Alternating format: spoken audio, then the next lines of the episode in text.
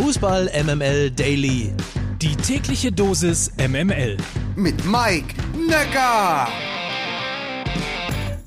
Guten Morgen aus der Fußball MML Redaktion. Heute ist Dienstag, der 8. Juni und zur Analyse des letzten Testspiels der Nationalmannschaft vor der UEFA Euro 2020 habe ich uns heute Morgen geballten Fachverstand eingeladen. Wie ihr wisst, gehören Ewald Lien und Michael Born vom Podcast der 16er neuerdings zum Team MML und Ewald und ich versorgen euch also heute Morgen mit allem, was ihr über das Spiel wissen müsst. Guten Morgen, Ewald. Guten Morgen, Mike. 7 zu 1 für Deutschland. Wie ist dein Eindruck vom Team nach dem letzten Test gestern gegen Lettland? Ja, die deutsche Mannschaft hat äh, gegen Lettland natürlich ein gutes Spiel gemacht.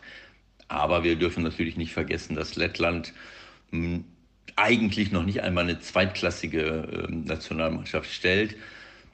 Natürlich muss man erstmal den Ball gut laufen lassen, äh, Torchancen herausspielen, auch gegen einen tiefstehenden Gegner und die Tore machen. Und das haben sie sehr, sehr gut gemacht.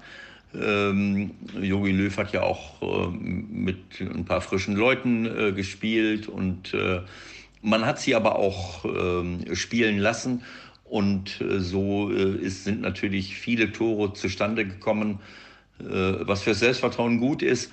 Aber ob das, ja, und vielleicht ist das auch äh, eine schöne Sache, ein, mit einem Erfolgserlebnis zu einer äh, EM zu fahren. Die Jungs wissen natürlich auch, dass das äh, jetzt nicht unbedingt ein Maßstab ist. Was denkst du eigentlich für die Euro? Wie viel Startaufstellung haben wir gestern schon gesehen? Ja, was die äh, Aufstellung ähm, anbetrifft, habe ich ja eben schon mal kurz gesagt. Ich denke, dass ähm, diese vier Leute, die gegenüber dem Spiel gegen Dänemark reingekommen sind, ähm, ja auch eine große Chance haben, von Jogi Löw berücksichtigt zu werden. Süle ähm, musste weichen für, für Rüdiger. Im Mittelfeld war das zu erwarten, dass äh, Gündogan und Groß reinkommen. Dafür musste Neuhaus äh, raus und Klostermann, äh, der auf der rechten Seite gespielt hat und Kimmich ist rübergerutscht. Und vorne war es natürlich auch zu erwarten, dass Havertz äh, reinkommt. Ähm, und ich denke auch, dass wir viel von einer möglichen Startaufstellung gesehen haben. Harvards gehört für mich in die Mannschaft. Ich hoffe, dass der Bundestrainer das auch so sieht. Wir haben es gesehen, dass er an den äh, ersten drei, vier Toren äh, mehrfach beteiligt war. Durch äh, Rückpass beim ersten, durch ein Anspiel beim zweiten. Das vierte hat er selber erzielt. Ähm, also das ist schon eine, ähm, eine gute Leistung von ihm äh, gewesen. Und auch Kimmich auf der rechten Seite hat es ordentlich gemacht, aber vor allen Dingen Gosens links. Äh, die Frage ist für mich nicht nur, wie wir personell spielen, sondern auch, wie wir von der Grundordnung spielen. Denn das Spiel gegen Frankreich, ich denke, dass wir dort auch mit einem, mit einer Dreierkette, mit einem 3-4-3 spielen. Und ob das so zielführend ist, das weiß ich nicht, weil die Franzosen entweder mit einem 4-4-2 flach spielen, mit zwei Stürmern oder ein 4-3-3. Und das kann schon mal auf dem Flügel zu Problemen führen. Äh, wenn Gosens sich zwei Leuten gegenüber sieht. Natürlich muss dann immer ein Innenverteidiger rausrücken. Wenn wir im Mittelfeld wirklich mit Gündogan und ähm, groß spielen sollten, vielleicht sogar gegen drei Weltklasse-Spieler wie Kanté, Pogba und äh, Rabiot oder wer auch immer, dann kann das natürlich äh, auch schon mal schwer sein. Also ich äh, lasse mich mal überraschen. Äh, das ist auf jeden Fall keine leichte Geschichte. Absolut nicht. Ewald, ich danke dir. Vielen Dank. Wir werden das weiter diskutieren. Dreierkette, Viererkette ist ja auch die große Diskussion. Wenn ihr Lust habt, Michael Born, Ewald Lienen, der 16er abonnieren und während der Euro Top-Analysen über alle Spiele bekommen. Wir werden das natürlich heute auch im Podcast bei Fußball MML diskutieren.